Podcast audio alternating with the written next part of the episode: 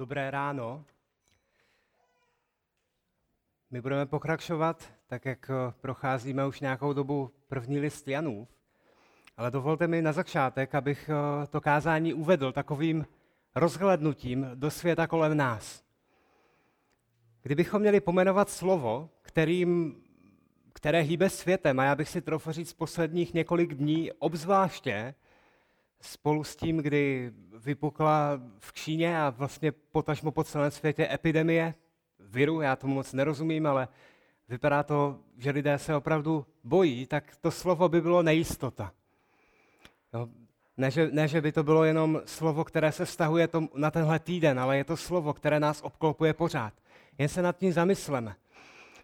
Svět je naplněn nejistotou a lidé se snaží podnikat kroky, jakými by chtěli nejistotu snížit. Když přijde na slovo třeba business, když vstoupíme do oblasti investic, tak eh, žijeme ve veliké nejistotě.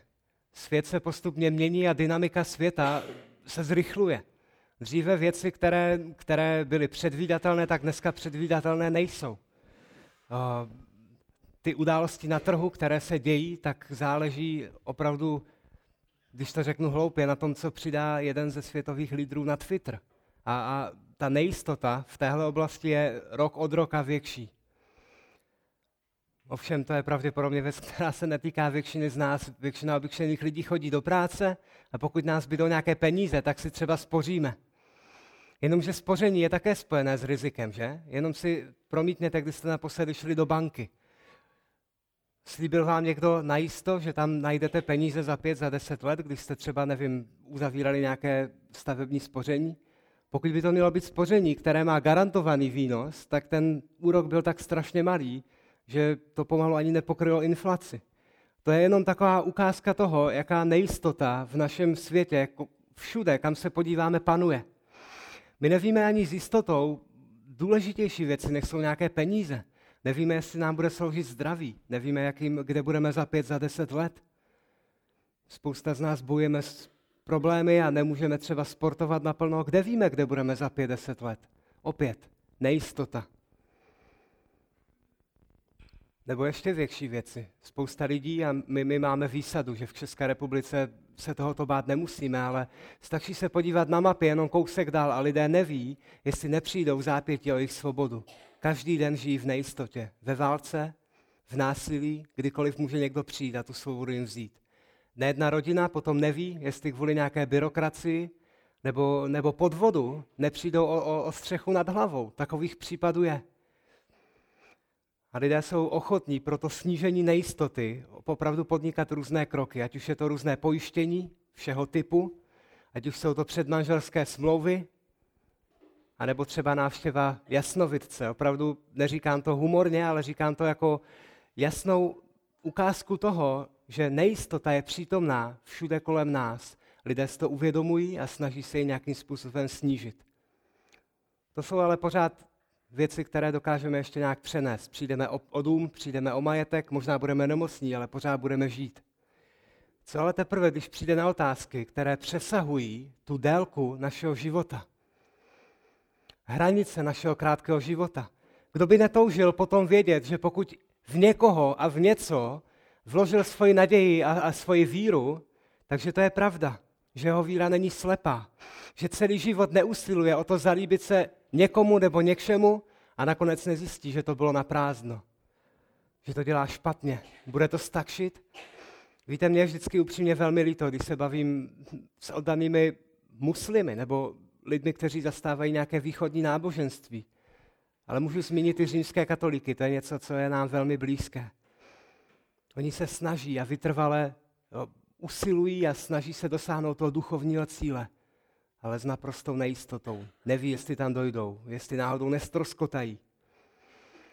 V protikladu téhle všude nepřítomné nejistoty, která nás obklopuje v každé oblasti, tak máme před sebou dneska ráno pasáž, která světlo reflektoru uvrhá na někoho, kdo je naprostou jistotou. A tím je Pán Ježíš Kristus. Naprostá jistota v každém ohledu. Pojďme si přečíst tu dnešní pasáž. Budeme číst z prvního listu Janova, z páté kapitoly, verše 13 až 17. Já vás poprosím, abychom z úcty k božímu slovu povstali a ještě jednou budeme číst z 1. Janova 5, 13 až 17. A tam čteme ve jménu Pána Ježíše tohle slovo. Toto jsem napsal vám, kteří věříte ve jméno Syna Božího, abyste věděli, že máte věčný život. A to je ta naprostá důvěra, kterou máme k němu, že když bychom o něco žádali podle jeho vůle, slyší nás. A víme-li, že nás slyší, kdykoliv o něco žádáme, víme, že máme to, co jsme od něho žádali.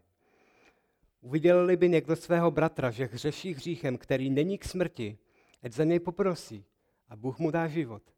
Těm, kdo nehřeší k smrti. Je hřích k smrti, u takového neříkám, aby prosil. Každá nepravost je hřích, ale je i hřích, který není k smrti. Budeme se modlit. Hospodine náš Otče, tak my tě prosíme, dej nám milost dnešního rána, ať otevřeš naše oči k tvému slovu, ať tvoje slovo pronikne co nejhlouběji, ať odhaluje věci, které potřebují být odhaleny, ať, pane, naše důvěra v tebe je posílená, ať dnes ráno můžeme vidět, jakou výsadu máme, že jsme tvoje děti, že k tobě můžeme volat, že nás slyšíš, pane, a že se k tobě můžeme utíkat jako k milujícímu otci, který ví, co potřebujeme. Amen. Můžete se posadit. A tak my směřujeme už do úplného finále prvního listu Janova. Jak vidíte i graficky, tak už toho moc nezbývá. A, a apoštol Jan se se svými adresáty chce rozloučit právě s hrnutím všeho, o čem psal. Ujištěním, že boží děti nemusí být zmítáni všudy přítomnou nejistotou, tak jako nevěřící lidé. Nemusíme být otroky strachu z budoucnosti, zda se náhodou nezmění pomyslná politická mapa v nebesích. Pán Bůh je svrchovaným panovníkem. Žádný jiný hráč na tomhle politickém poli není. On je jediný Bůh. On drží vesmír pohromadě a nikdo jeho plány nezmění. A tak jeho děti mohou mít naprostou jistotu. V tom, co slibuje, takže je pravda. Je to jistota, která přesahuje věčný život. Takhle trochu kontroverzně jsem pomenoval to dnešní kázání a já věřím, že za chvíli uvidíte proč. Ta první oblast jistoty, která přesahuje tím rozmezím na časové ose věčný život, tak je oblast modlitby. Tu uvidíme dneska. Příští oblast si necháme naposled, na, to, na to poslední kázání z první Janovi. A tak já bych z té dnešní pasáže, z těch několika veršů chtěl, abychom společně mohli vidět tři takovéhle věci. Ta první je, že základem jistoty křesťana je Kristovo jméno, je sám Ježíš Kristus. Ta druhá věc, že jistota křesťana znamená důvěru v modlitbách. A potom nakonec se podíváme na praktické aplikace, které z těchto věcí plynou, na takové praktické lekce.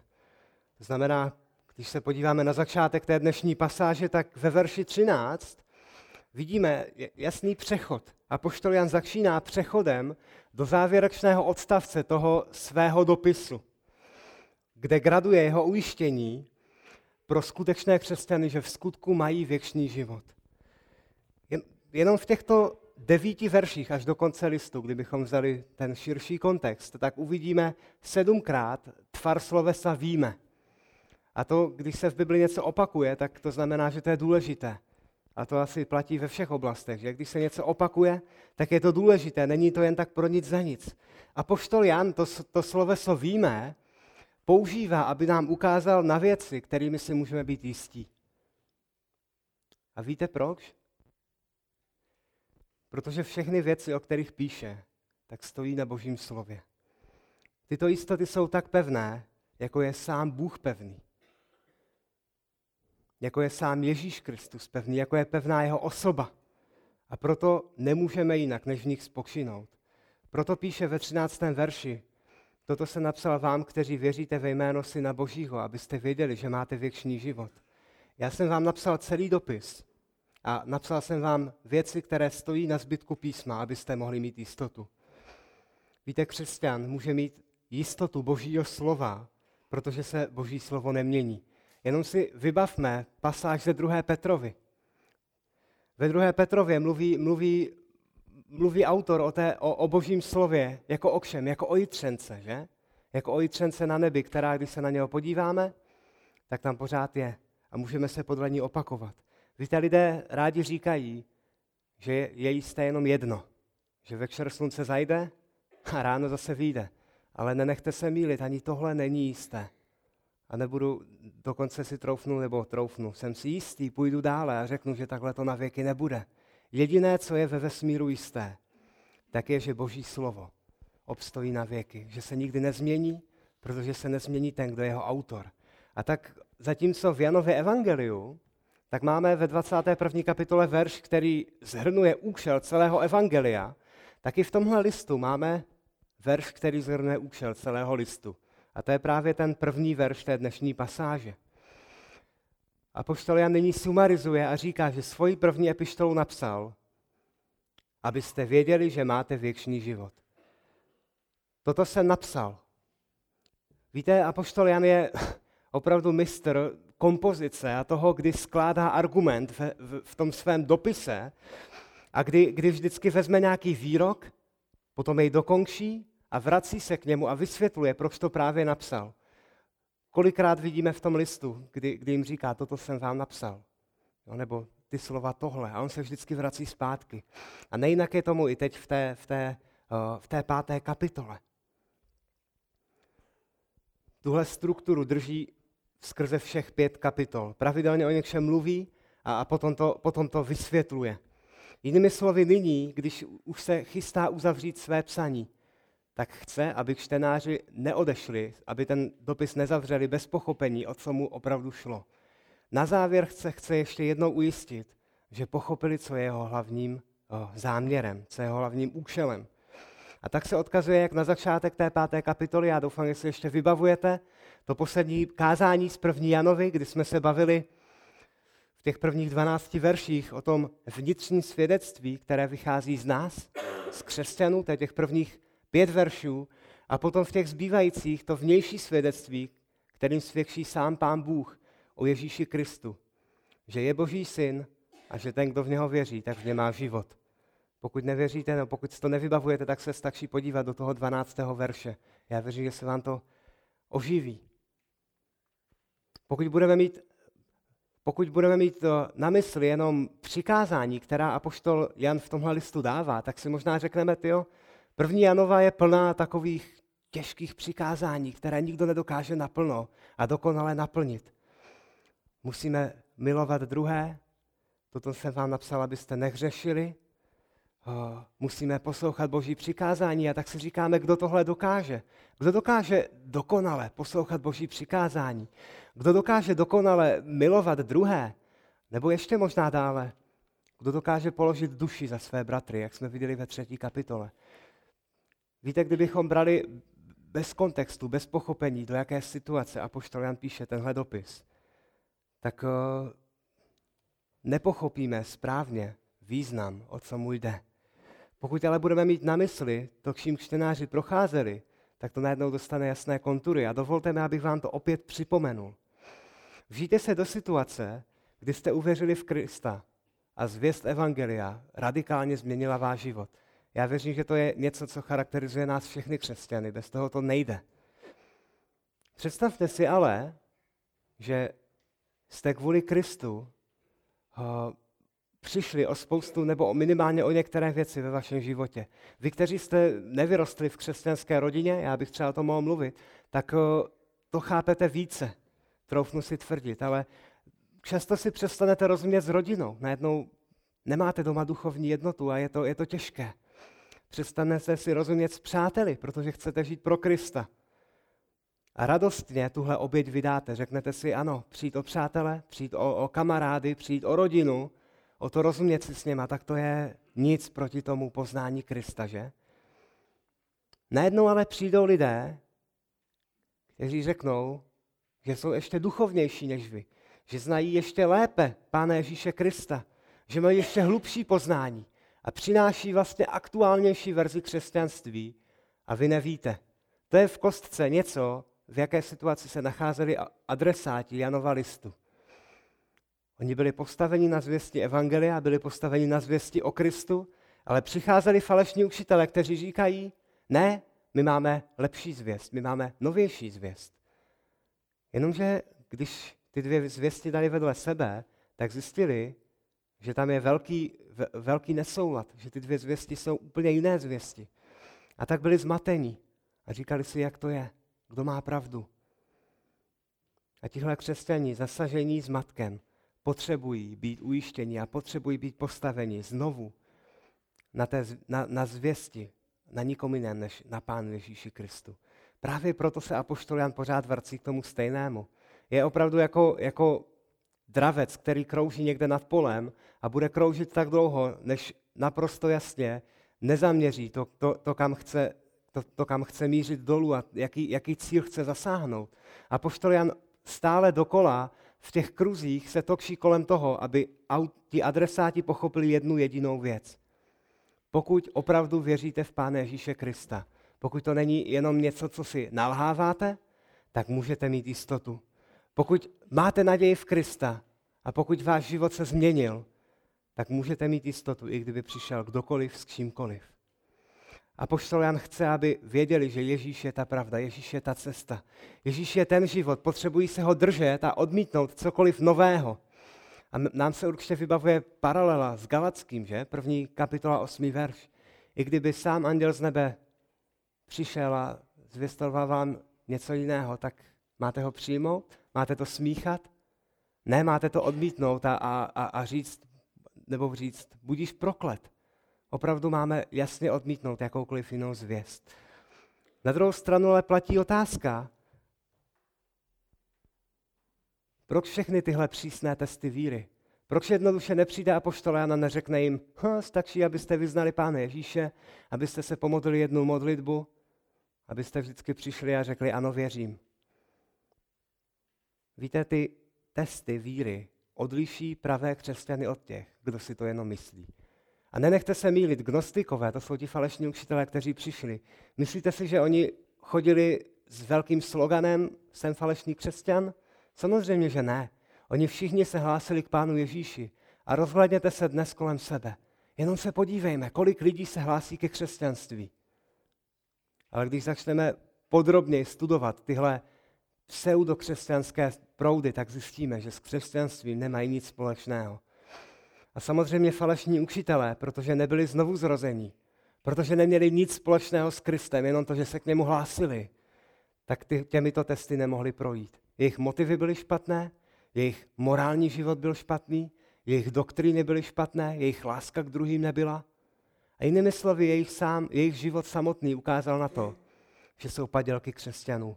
Právě proto tyhle přesné, eh, přísné testy víry.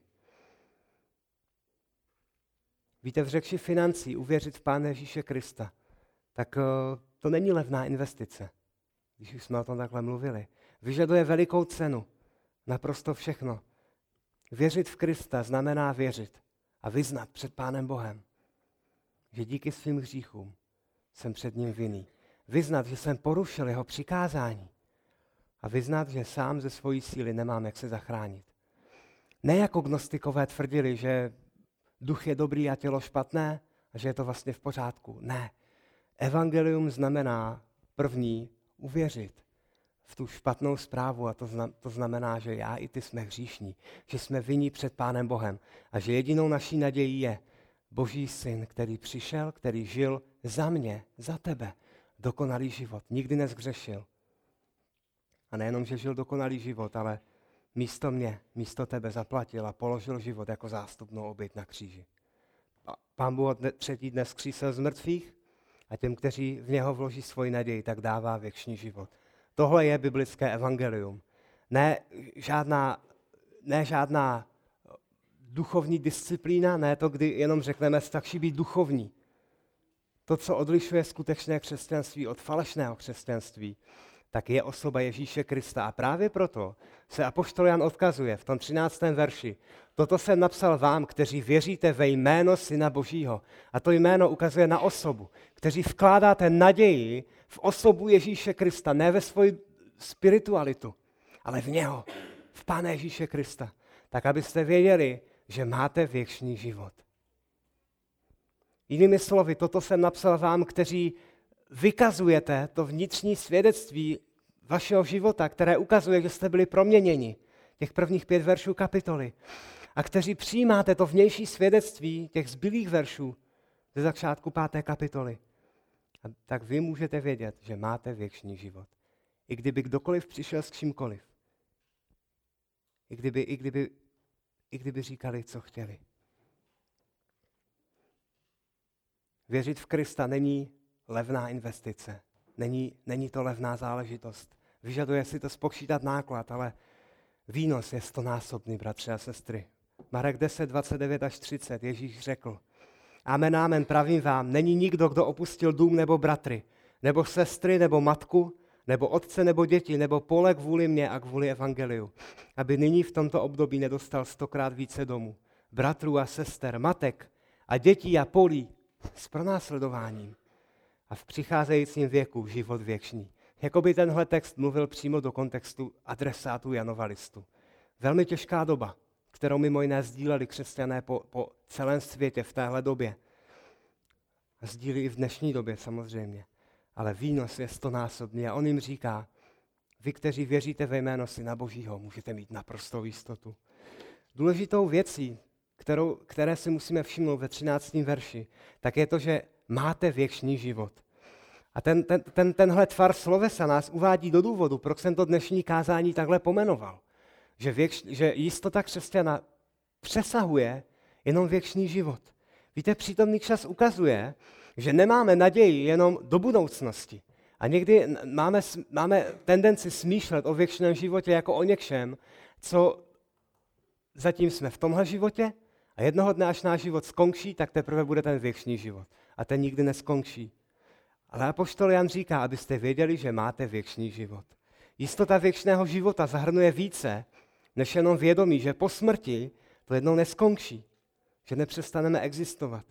Víte, náboženství de facto všechny mají společného jmenovatele. Že je něco po smrti, že je nějaký posmrtný život. To ale nestačí. Věčný život, jak o něm mluví písmo, má mnohem větší rozměr. Není jenom o délce, není jenom o tom, že je věčný délkou, ale je hlavně o tom, v kom a s kým je. Vlastně i tady v páté kapitole, ve verši 20, tak uvidíme hned úplně na konci verše 20, že Pán Ježíš Kristus je ten pravý Bůh a věčný život. Není věčného života bez Pána Ježíše Krista. To nejde oddělit. Věčný život není jenom o tom, že Pán Bůh řekne dobře, tak bude žít na věky. Kdyby bylo naše trvání věčné, ale bez Boha, tak by nic nevyřešilo. Víme přece, že nevěřící lidé jsou také věčně existující bytosti. Být znovu zrozen ale znamená mnohem víc. Zcela novou identitu. O věčném životě potřebujeme přemýšlet jako o něčem víc, než jenom to, že neskončíme, jako podle představ, když to mám říct nějak korektně, konzistentních ateistů, kteří řeknou, že jednou nebudeme ničím odlišní od domácích mazlíčků, které jsme někde zakopali. Opravdu věčný život Pánu Ježíši Kristu je mnohem víc a je mnohem slavnější, než to, že po smrti to neskončí. A já bych na tohle chtěl poukázat i skrze ty dvě poslední kázání z toho prvního listu Janova. Přátelé, věčný život neznamená jenom destinaci v nebi. Jenom trvání, jenom to, že se vyhnu v peklu, přesahuje z budoucnosti i do přítomnosti a právě proto přítomný čas. Máte věčný život. Nyní máte věčný život. Ta realita, že věčný život prožíváme už teď, je vlastní každému křesťanovi. Znamená to, že můj vztah s nebeským Otcem je realitou už dnešního dne a výsadu Božího dítěte si můžeš užívat od okamžiku tvého znovu zrození kdy jsi byl Bohem přidán do jeho rodiny. Od dne znovu, znovu zrození až po samou věčnost. A z toho vyplývá i další důsledek. Pokud je realita věčného života už nyní, tak to znamená, pokud je život věčný, že je věčný a že o něho nemůžeme přijít. Boží slovo v první Petrově hovoří o naději křesťana jako o té, která je neotřesitelná. A slovy apoštola Jana z tohoto listu, tak eh, podle verše 2.28, tak máme jistotu, že se Kristus vrátí, to je také aspekt naší uh, naděje, anebo podle verše 4.19 máme naději, máme jistotu, že nepropadneme jeho soudu. Tohle všechno zahrnuje jistota křesťana.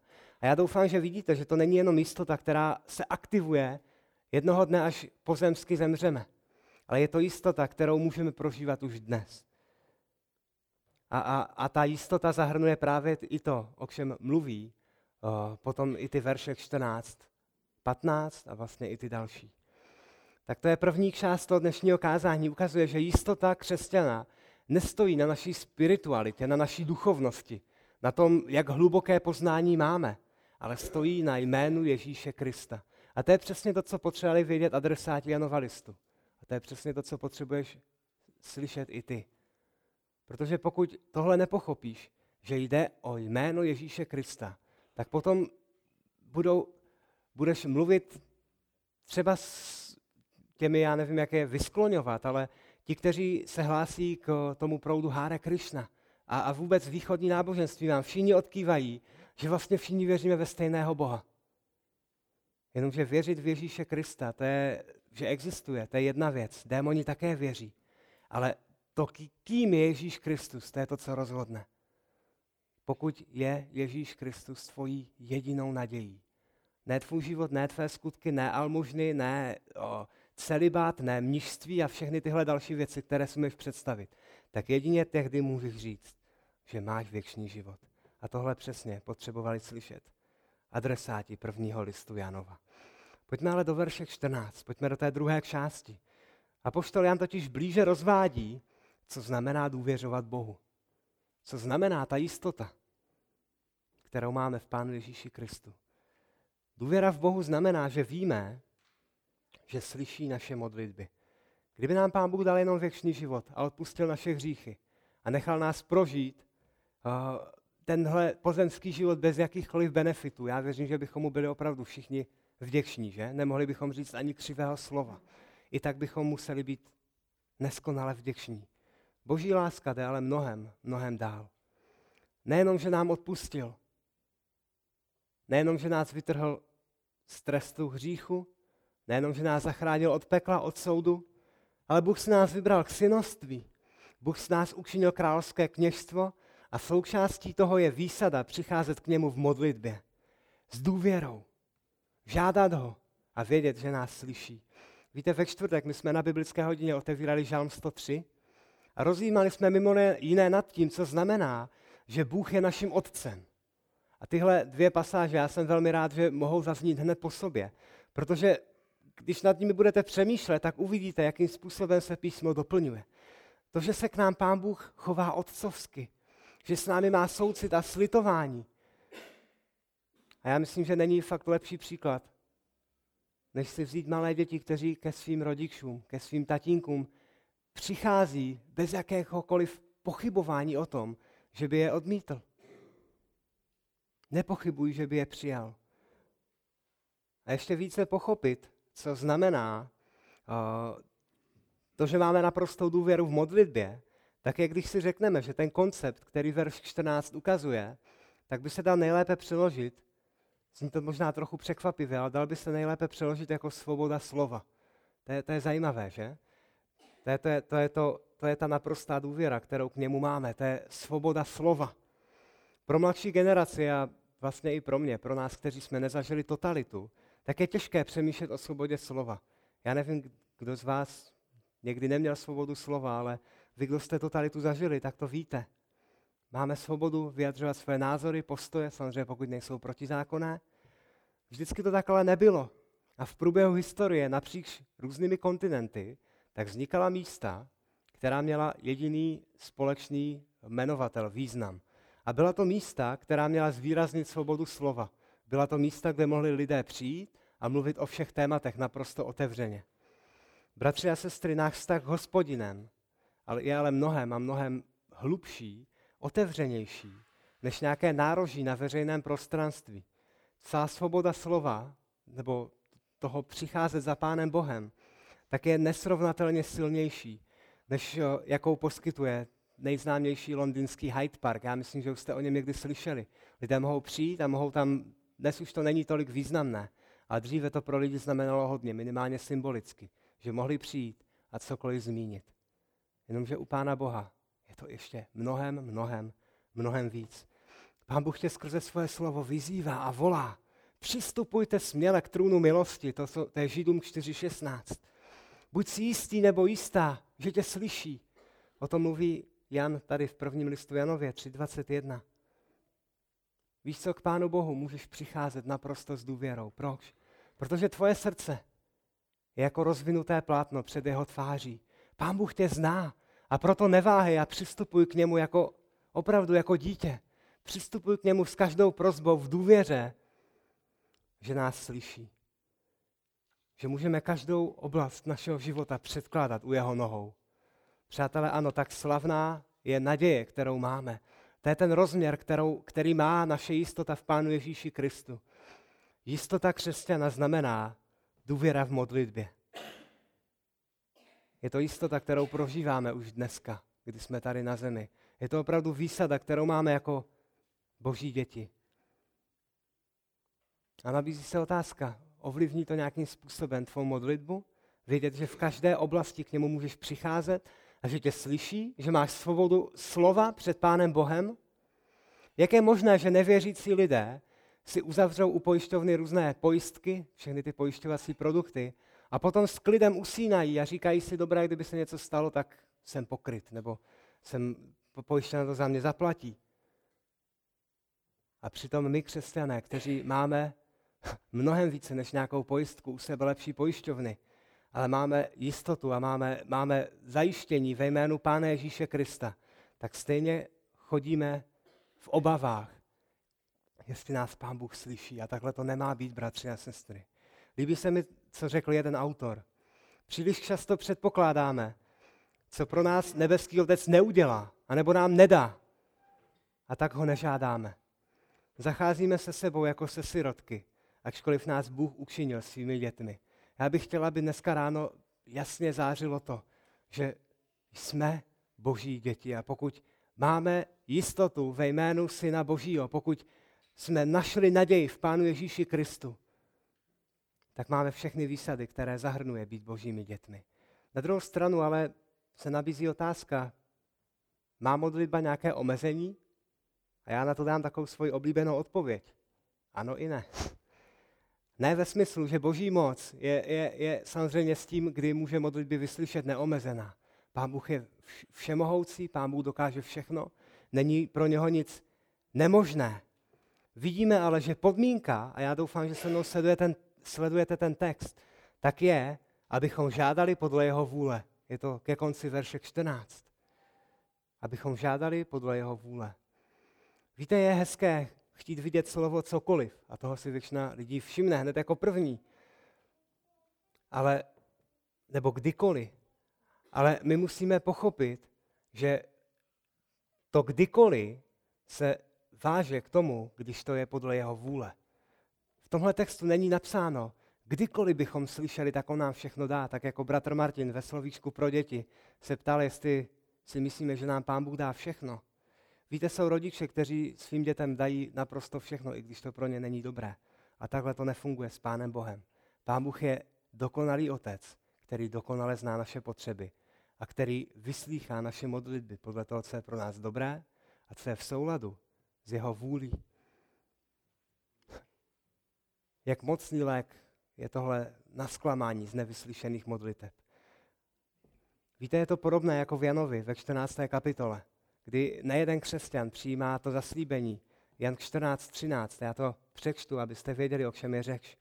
Jan 14.13, tam se píše, a oč byste požádali v mém jménu, to učiním, aby byl oslaven, aby byl otec oslaven v synu. Někteří lidé tohle přijímají jako univerzální slib, že pokud do naší modlitby přidáme tu formulku ve jménu Ježíše, tak pak se to stane. Hlavně nesmíme zapomenout amen, že? Aby se to stalo. Ale funguje takhle náš Bůh? Je, je, ve jménu Ježíše Krista nějaká magická formulka, kdy se všechno stane, jak ty chceš? Pokud takhle smýšlíš, tak ve skutečnosti, a nechci se tě nějak dotknout, ale ve skutečnosti z Pána Ježíše Krista děláš opravdu jenom malou formulku, kdy chceš vykonávat svoji vůli.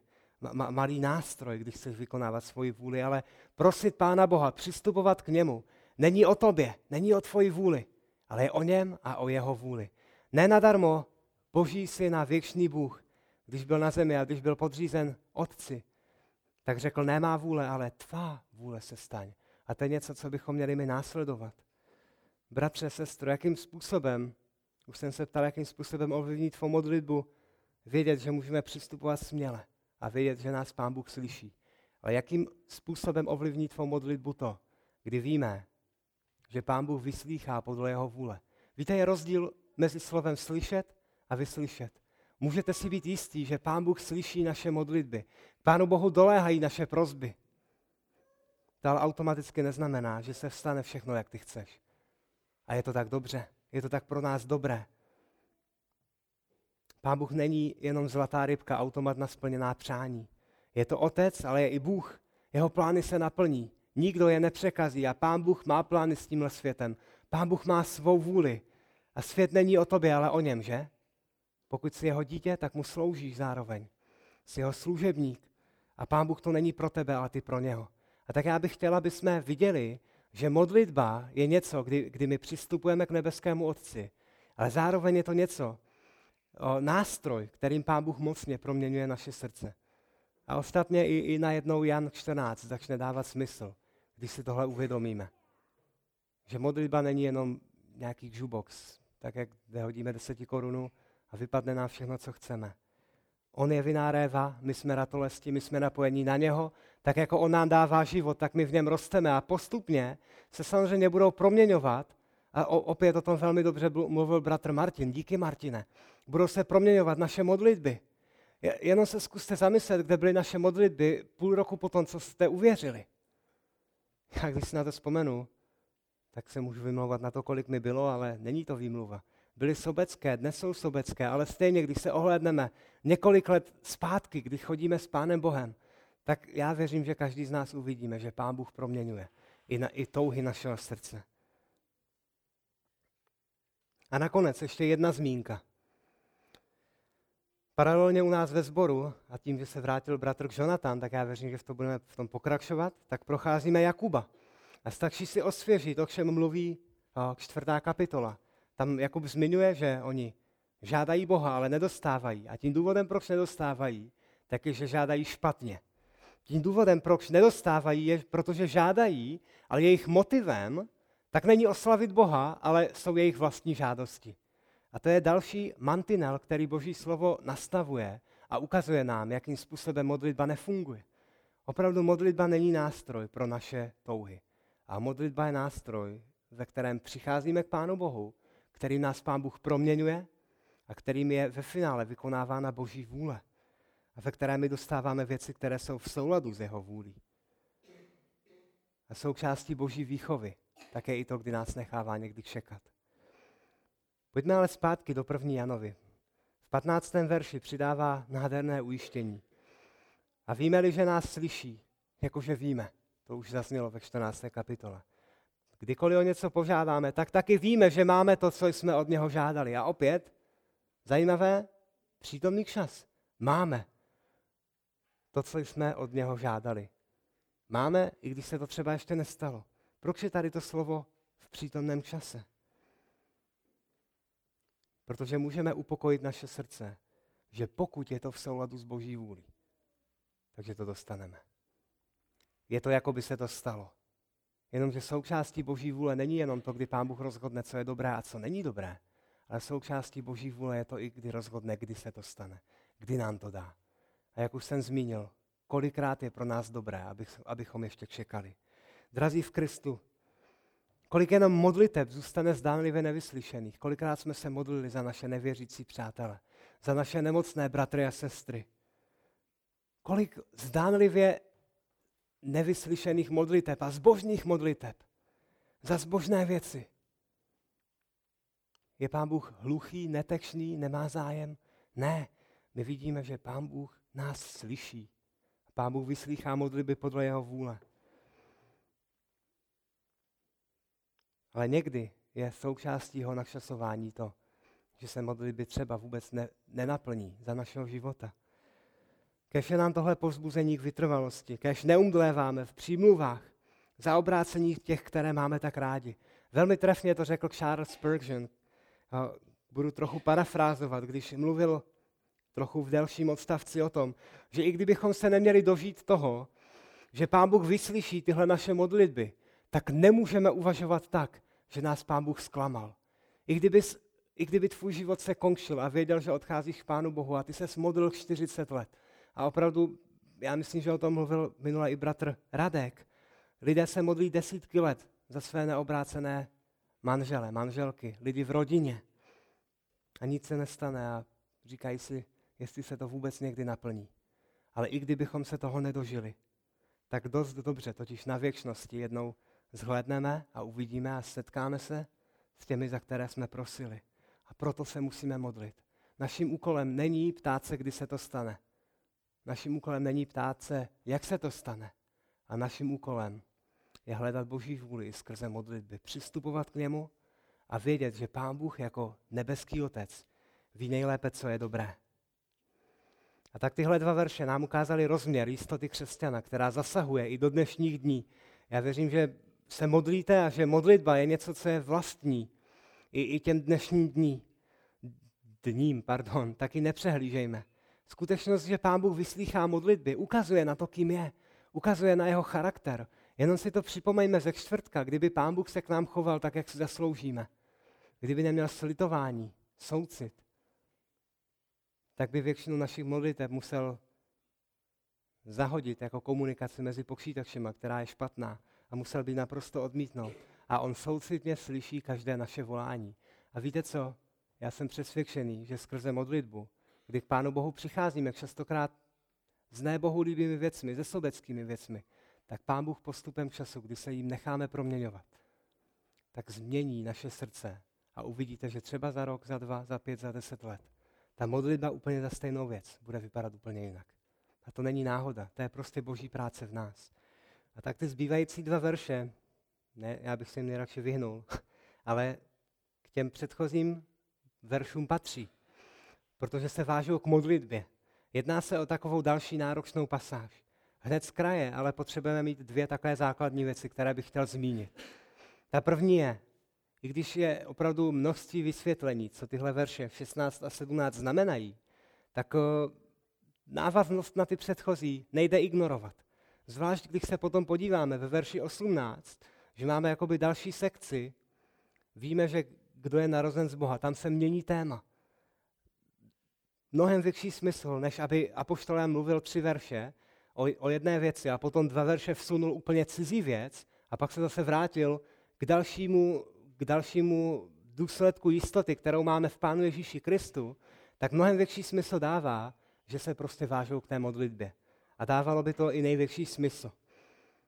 Ovšem, co bych chtěl ještě zmínit, aby jsme na to nezapomněli, tak tyhle dva verše zmiňují povinnost, kterou máme vůči dalším sorozencům v Kristu. Přimlouvat se za ně, když přijde na hřích. Víte, jednoduché zamýšlet se nad tím, co to znamená, co je ten hřích k smrti, a co není, ale zapomenout, že se máme přimlouvat za naše sourozence v Kristu. Když podle veršů 3, 16 až 17 vidíme povinnost, že bychom měli být ochotni i svoji duši položit, tak o to spíše bychom měli být ochotni jim věnovat naše modlitby, že? Když přijde na hřích. Mít zájem na jejich duchovním životě, aby byli obnoveni, aby se vrátili na správnou cestu. Aby byli věrní Pánu Bohu, aby nešli proti němu. Jak to ale je? co ty verše znamenají. Co je tedy ten hřích smrti, který vidíme v 16. a 17. verši. Víte, já se domnívám, že to je příklad, kdy přílišná snaha o to všechno v písmu nějakým způsobem vysvětlit a dát tomu nějaký, o, nějaké zvláštní vysvětlení, tak jde až příliš daleko. Když se totiž bavíme o těchto dvou věcích, tak narážíme na dva problémy, které prostě musíme vzít jako fakt. Ten první je, že my, prostě, my nevíme, o kom apoštol Jan mluví. Nevíme to jistě. Nevíme, jestli mluví o věřících, o nevěřících. Vidíme, viděl by, viděl by někdo svého bratra, to nám indikuje, že to, bude, že to bude věřící člověk. Ale potom si říkáme, proč ale by neměl prosit. A za druhé, nevíme jistě, co měl apoštol Jan na mysli, když říká, říká hřích k smrti. Jsou to věci, které nikde jinde nezmiňuje, a je to opravdu těžká pasáž. A určitě si vybavíte, že někteří přispěchali z teorií o tom, že existují smrtelné hříchy a nesmrtelné hříchy. Někteří přispěchají s tím, že jsou hříchy, které nám vezmou spasení. Ale já bych chtěl říct, že se domnívám, že tyhle, ty, tyhle dva verše ukazují nebo obsahují vysvětlení toho, o čem mluví verše 14 a 15. Jinými slovy, dovysvětlují a rozvádí ten obecný princip, co znamená, že Pán Bůh vyslýchá modlitby podle jeho vůle. Dovolte mi, abych vám to jenom v krátkosti vysvětlil. Já jsem přesvědčený, že existují hříchy, a my to vidíme samozřejmě v praxi, které, kdy Pán Bůh u jeho věrných, u, jeho, u křesťanů řekne, už je lepší, aby ten člověk dále nehřešil, ale odvolám si ho k sobě. A já se domnívám, že tohle v kontextu toho, že se bavíme o tom svého bratra, takže dává větší smysl. Ale to, co, o co si myslím, že jde hlavně v téhle pasáži a co nesmíme zapomenout nebo nesmíme ztratit zmysly, tak je to, že zkrátka máme, máme mezi námi křesťany. Častokrát křesťané upadnou do nějaké, do nějaké rebelie a, my, a my, my se za ně modlíme, my prosíme. A pán Bůh si je odvolá k sobě. A my si někdy říkáme, ty jo, a neměl nás pán Bůh vyslyšet, teď je to přece v božím zájmu, aby, aby, aby křesťan byl obnovený, že jo. Ale já si myslím, že, nebo jsem přesvědčený, že Apoštol Jan tady vysvětluje, co znamená, že některé věci prostě nejsou podle jeho vůle. A naším, naším, naším úkolem není ptát se, proč, nebo proč Pán Bůh některé věci dělá, ale naším úkolem je být upokojen v tom, jakým způsobem Pán Bůh odpovídá na, na, na modlitby nebo neodpovídá. A myslím si, že to, co by nás mělo mnohem více zajímat, nebo nejvíce zajímat, tak je to z toho verše 17. Že každá nepravost je hřích, ale je i hřích, který není k smrti. Jo, to, jsou, to, to, to, že každá nepravost je hřích, tak se najednou vztahuje i na nás. Už to není jenom o tom bratrovi, o, za kterého se modlíme. A to, ten verš 17 je velkým důkazem boží milosti. Víte, kdyby bylo by naprosto spravedlivé, kdyby pán Bůh každý hřích odplatil, ale tím, že to nedělá, už jenom tím, že poslal svého syna, Pána Ježíše Krista, že každý hřích není k té duchovní smrti, a že potom každý hřích křesťana neznamená, že by pán Bůh už řekl a dost, tak nám ukazuje opět na boží charakter, na boží milost, na to, jak velká je jeho, jeho věrnost, jak velká je jeho milost, že nedostáváme, co si zasloužíme. Slovy Žalmu 103, já si s ním pomáhám velmi často, že s námi nejedná podle našich přestoupení, podle toho, jaký my jsme. A tak kdybych to měl jenom krátce zhrnout, tak já se domnívám, a nejvíc mi dává smysl, že kontext je to, co nám musí, to, co musí rozhodovat. A ten kontext je modlitba podle Boží vůle. Jinými slovy, pokud Pán Bůh odvolá ze života někoho, kdo hřeší a my se za něho modlíme, tak to neznamená, že by Pán Bůh byl, byl špatný, že by byl Bohem, který nevyslýchá. Ale zkrátka, že se máme upokojit v tom, že odpovídá podle jeho vůle. A my, my nevíme, my nevidíme do srdcích druhých lidí. Víte, co kolikrát si můžeme myslet desítky let, že někdo kolem nás byl křesťan a že si říkáme, tyjo, proč zřešil, proč nečiní pokání. A najednou zjistíme, nebo zjistíme, dojdeme, dojdeme do závěru, že možná nikdy ani křesťanem nebyl. A tak opravdu naším, naším posláním není, abychom odhalovali, kdo kde je duchovně. Naším posláním není, abychom Pána Boha obvinovali, co má a co nemá dělat. A naším úkolem je, abychom k němu přicházeli v důvěře, abychom ho prosili, abychom věděli, že cokoliv je podle jeho vůle, takže on to vyslyší. Tak tohle byl takový první aspekt té důvěry křesťana, která není jenom do budoucna, ale která je už i dneska. A to znamená, že jistota křesťana tak znamená důvěru v modlitbě. A já ještě než se budeme na konci modlit, tak bych chtěl podtrhnout, jenom čtyři takové aplikace, také praktické věci, které z toho plynou. Ta první, a já budu procházet postupně ty verše. Ta první je, že potřebujeme být postaveni na tom, že jistota věčného života není v našem výkonu, ale je v tom, kým je Pán Ježíš Kristus. V tom, co udělal a v tom, co Pán Bůh slíbil. Pokud Pán Bůh slibuje, že ten, kdo věří v Ježíše Krista, tak má věčný život, tak se na to můžeme spolehnout a můžeme se upokojit, Víte, kolikrát přijdou lidé, kteří budou přinášet rádoby revoluční křesťanství. Ale my se potřebujeme držet té staré zvěsti toho jediného. Zvěsti o kříže, tak jak ji máme v písmu. Potom další věc, to vidíme v tom 14. verši. Skutečnost, že modlitba je výsadou předstupovat před nebeského Otce, v nás musí vypůsobit smělost. Ne, že se budeme bát před Pána Boha přijít, ale že k němu budeme přicházet. Potřebujeme o modlitbě přemýšlet více, ne jako o aktivitě, že něco děláme ráno, večer, než jdeme spát, protože se to musí. Ale musíme o ní přemýšlet více v kontextu toho, ke komu přicházíme. K nebeskému Otci, který je k nám soucitný, který je k nám milostivý, který nás slyší a který ví nejlépe.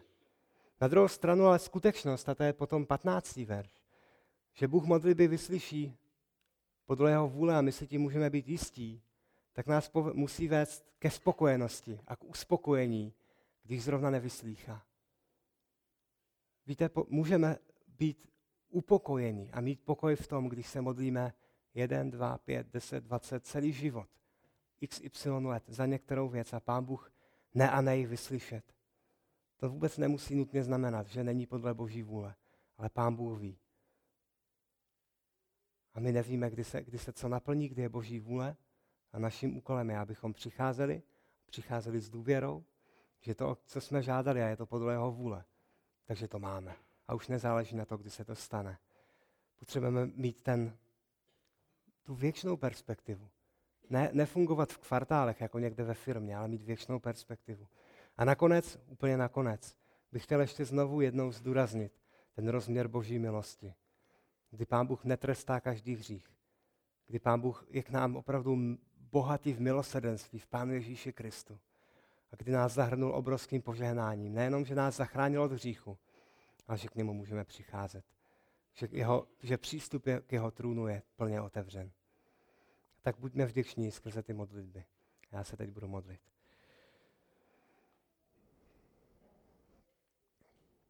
Hospodine, jak je velká tvoje věrnost, jak uh, jak je velké tvoje milosedenství, že se k nám, pane, nechováš tak, jak bychom si zasloužili. Že netrestáš každé naše provinění. Že od nás neodvracíš tvář, kdykoliv jsme ti, pane, nevěrní, ale že tvoje tvář je k nám milosrdně pořád a pořád nakloněna. Pane, já jsem v úžasu nad tím, jak může být, že my k tobě voláme častokrát se sobeckýma prozbama a ty nás neodvrhneš. A ty jsi jako otec, který má soucit, který ví, co je pro nás nejlepší. Kdy naše srdce jsou před tebou jako, jako obraz, který, je, který, pane, vidíš celý, kdy ti není nic skryté, kdy se podíváš a kdy znáš to, co potřebujeme. Kdy jsou ti známy, pane, touhy našeho srdce a my ti děkujeme, že máme výsadu k tobě přicházet, že máme výsadu o cokoliv žádat. A zároveň tě, pane, moc a moc chválím za to, že tvoje práce s náma a v našem srdci je předivná, že, že, že nás, pane, proměňuješ, že proměňuješ naše smýšlení a já tě prosím, abys to dělal i dále a já opravdu s nadějí vyhlížím, jakým způsobem budeš proměňovat dále i moje smýšlení, moje touhy, moje modlitby a modlitby nás všech. Tak pane, já tě moc prosím, ať vždycky, vždycky bereme modlitbu jako výsadu, kdy k tobě můžeme volat v důvěře, kdy, pane, můžeme vědět, že nás slyšíš, kdy se nemusíme strachovat, co bude zítra, Kdy, pane, můžeme ulehat s jistotou, že náš život je ukryt v tobě. Že náš život nezávisí na tom, co zítra uděláme, jak budeme dobří, jestli budeme věrní, protože naše nevěrnost nemůže zrušit tvoji věrnost. A tak, pane, ti chceme děkovat. A jsme v úžasu nad tím, jak je velká tvá věrnost, jak je velké tvé milosrdenství. Chvála tobě, Otče. Amen.